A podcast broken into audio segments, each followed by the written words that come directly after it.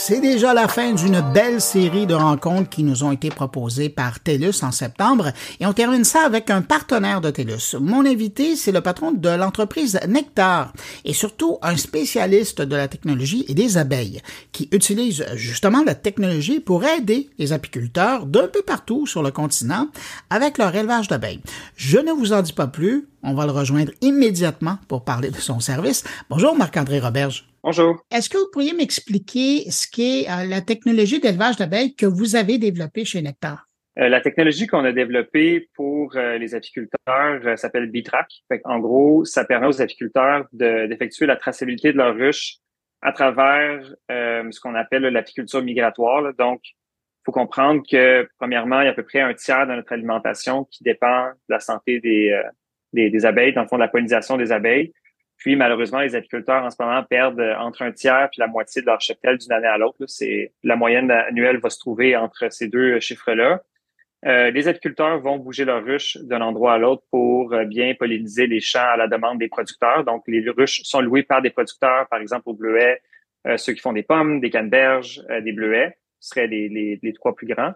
Euh, et les apiculteurs vont littéralement amener leurs ruches sur, des camions, les déposer dans les champs le temps de la floraison pour ensuite repartir avec quelques semaines plus tard. Fait qu'à chaque fois que les ruches sont bougées dans différents environnements, sont exposées à différentes qualités d'environnement, euh, que ce soit en termes de diversité florale pour s'assurer que les abeilles se nourrissent bien ou en termes de, présence de produits chimiques. Euh, ce qui fait qu'à la fin de l'année, bon, avec tous les facteurs qui peuvent influencer la santé d'une ruche, les apiculteurs, en ce moment, quand on gère entre disons 1000 et, 50 000, c'est, c'est presque impossible de faire, euh, de, de, de, refaire le parcours que ces ruches-là ont, ont, euh, ont effectué pendant l'année. Donc, notre technologie utilise des étiquettes RFID pour être capable de bien retracer le parcours de chacune des ruches pendant l'année. Puis, ça nous permet d'analyser la qualité de l'environnement à laquelle ils ont été exposés, puis d'établir avec l'apiculteur ce qu'on appelle des meilleures pratiques de gestion du rucher. Donc, qu'est-ce qui fonctionne pour eux en termes de génétique de reine? Qu'est-ce qui fonctionne pour eux en termes d'intrants comme euh, soit des traitements contre des parasites ou des combinaisons de traitements ou ensuite euh, différents types de suppléments nutritifs, puis qu'est-ce qui a mené un bon taux de survie pour leur cheptel dans la saison passée? Mais la traçabilité, elle se fait sur la ruche, pas sur les abeilles elles-mêmes. Exactement. Donc, on n'a pas de sac à dos qu'on met sur les abeilles. C'est vraiment un, un, étiquette RFID avec un code QR qui est apposé sur la boîte en bois, dans le fond, donc la ruche d'abeilles.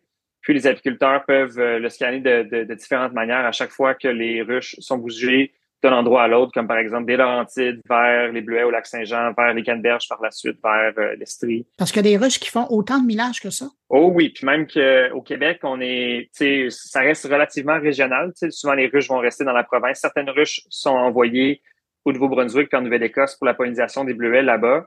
Mais on a à peu près 70% de notre clientèle qui se trouve aux États-Unis. Puis là-bas, on parle d'apiculteurs qui sont situés dans l'État du Maine qui vont aller polliniser les amandes euh, en Californie pendant le mois de février et mars. Ben là, vous allez me donner un, petit cours d'apiculteur. Comment on, arrive à capter des données sur la santé des abeilles comme ça? Dans notre cas, les données sont prises à partir euh, de ce qu'on appelle un être humain. Donc, la personne va euh, ouvrir la ruche, euh, observer ce qui se passe à l'intérieur, puis, basé sur son expérience, il va venir annoter dans notre application mobile ce qu'il voit. Donc, la, population générale, est-ce qu'il y a des indices de présence de reine comme, je sais pas, des, des œufs ou des larves, ce genre de choses-là. Puis toute l'information est relayée ensuite au cloud. Puis nous, on va euh, apposer une analyse dessus pour euh, indiquer ça à ceux qui sont en dans, disons, disons dans un poste de gestion de l'opération. Souvent, c'est le directeur des opérations ou la directrice des opérations qui va recevoir ces données analysées. Et toute cette information-là, euh, bon, elle est collectée, euh, elle est utilisée évidemment par vous, mais donc ça, réside dans l'info nuagique. Puis je présume que c'est quand même de l'information stratégique de savoir l'état de la santé de son chef-tel. Je sais pas si on appelle ça comme ça, mais qu'est-ce que vous faites pour gérer la sécurité autour de ces données-là? Ben, la première chose, c'est qu'on est sur une plateforme qui, elle, a des outils de sécurité standardisés. Donc, on travaille sur Microsoft Azure. Ensuite, les données appartiennent aux apiculteurs. Donc, nous, on a des droits d'utilisation dessus pour développer des produits qui leur génèrent la valeur. Par exemple, on, dans les semaines qui suivent, on va lancer un indice de, de, prédiction de taux de survie qui est basé sur les données collectées par les apiculteurs pendant l'année.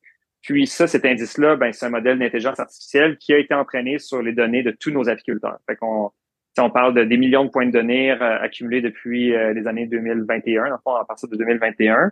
Fait nous, c'est le genre de produit qu'on peut rendre disponible aux apiculteurs qui n'auraient jamais pu imaginer avant grâce au, pool de données qu'on va chercher. Mais ceci étant dit, nous, on ne partage pas les données des apiculteurs autrement. Est-ce que je peux vous demander de me donner un exemple concret, euh, un projet là ou, un cas d'utilisation où votre technologie chez Nectar a eu un impact positif sur euh, l'approvisionnement alimentaire?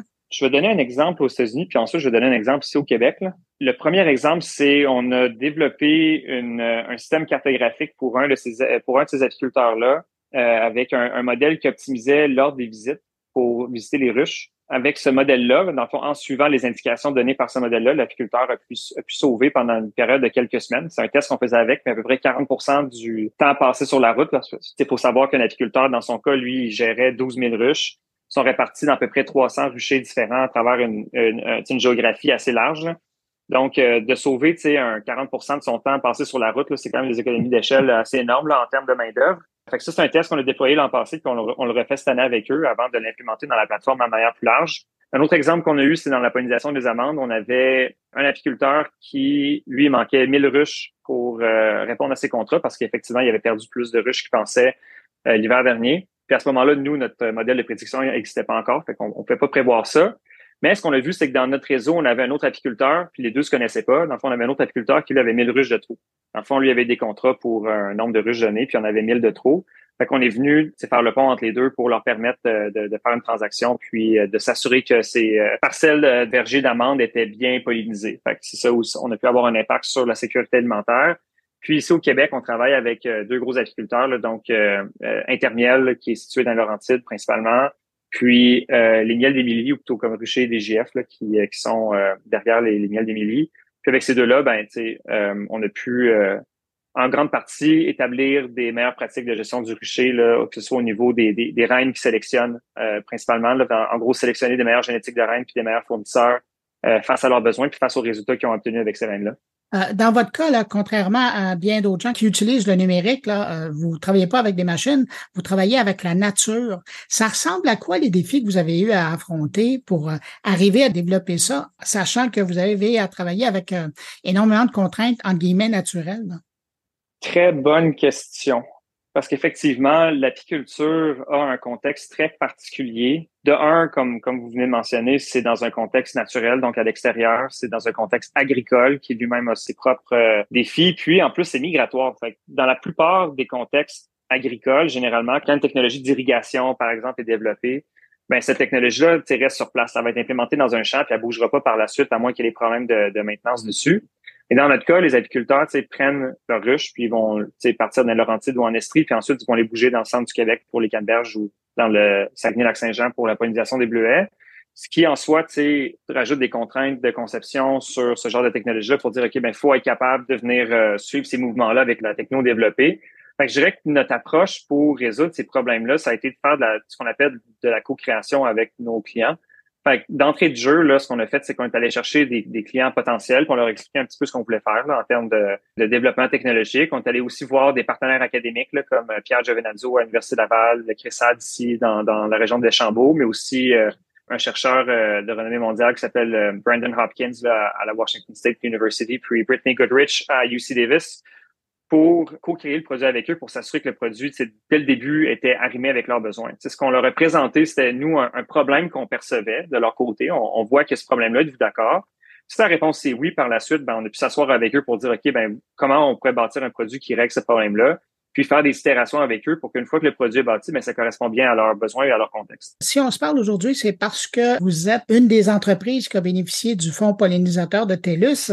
Qu'est-ce que ça vous a apporté exactement? Bien, évidemment, ça a commencé avec un support financier, mais d'entrée de jeu, le fonds pollinisateur de TELUS a pu nous aider à mieux comprendre la vision qu'on voulait développer. Aider les apiculteurs, c'est une chose, mais ensuite comprendre que c'est qu'ils ont un impact qui va plus loin que la ruche, en fond, qui va dans justement les bleuets, la sécurité alimentaire, puis s'assurer qu'on a une bonne production de bleuets, par exemple, ici au Québec puis ensuite que ces bleuets-là ben, sont rachetés par quelqu'un d'autre dans la chaîne de valeur qui va finir par les amener dans une épicerie, puis ensuite c'est nous les consommateurs qui allons en bénéficier ou pas, là, dépendamment du problème de sécurité alimentaire. Fait de, s'assurer qu'on considérait chacun de ces aspects-là, puis des bons contacts que l'équipe du fonds pollinisateur euh, a pu mettre en place. Pour nous, ça a été clé. Ensuite, TELUS, en général, a un intérêt particulier pour tout ce qui est technologie agricole, puis améliorer la durabilité dans, dans l'agriculture via leur branche TELUS Agriculture. Donc, euh, ils ont pu nous mettre en contact avec euh, des gens qui sont maintenant des, des aviseurs pour l'entreprise, puis des, conseillers, dont euh, Rémi Schmaltz, qui a vendu son entreprise à TELUS il y a plusieurs années. Dans le fond, lui, c'est l'ancien président de, de Size Farming. Donc, lui, maintenant, c'est un conseiller proche de, de Nectar. Et puis, à quoi ressemble l'avenir pour Nectar? L'avenir pour Nectar est de reposer de plus en plus sur notre capacité unique à développer des modèles d'intelligence artificielle à partir du lot de données qu'on a généré ou qu'on continue de générer à chaque jour avec de plus en plus de ruches. Fait ce qu'on voit en termes de capacité de notre plateforme aujourd'hui, c'est un peu juste la pointe de l'iceberg. De ce qu'on a commencé à concevoir, c'est qu'on peut aider significativement les apiculteurs à réduire leur taux de mortalité en ayant une intelligence artificielle qui augmente leur capacité à prendre des décisions. C'est un peu comme ça augmentait l'intelligence de l'apiculteur à dire, OK, ben, voici ce que je constate, voici à quoi mes ruches ont été exposées, voici ce que je peux mieux faire dans mes opérations au jour le jour pour maximiser mes chances de survie euh, de mon cheptel ou maximiser ma profitabilité comme entreprise aussi. Euh, ensuite, pour nous, euh, tout ça est, est, très lié aussi à comment est-ce qu'on peut influencer l'utilisation des terres agricoles, puis quel levier on peut aller chercher grâce à nos données puis avec les apiculteurs pour euh, favoriser l'implémentation de pratiques qui sont euh, bonnes pour les abeilles. Là. Fait, on parle d'avoir une bonne diversité florale autour des champs, de réduire le plus possible l'approche monoculturelle, euh, d'avoir un bon contrôle ou de minimiser l'utilisation de produits chimiques qui ont un effet néfaste sur les abeilles et pollinisateurs. Fait qu'une fois qu'on a accompli, je dirais, ces, ces deux choses-là, donc une apiculture plus prescriptive grâce à l'intelligence artificielle, puis d'aller trouver des leviers dans nos données pour permettre aux apiculteurs de transformer leur environnement, je dirais que ce serait mission accomplie pour nous de ce côté-là. Marc-André Roberge, il est PDG de Nectar. Merci d'avoir pris de votre temps pour répondre à mes questions. Merci beaucoup, Bruno. Passe une excellente journée.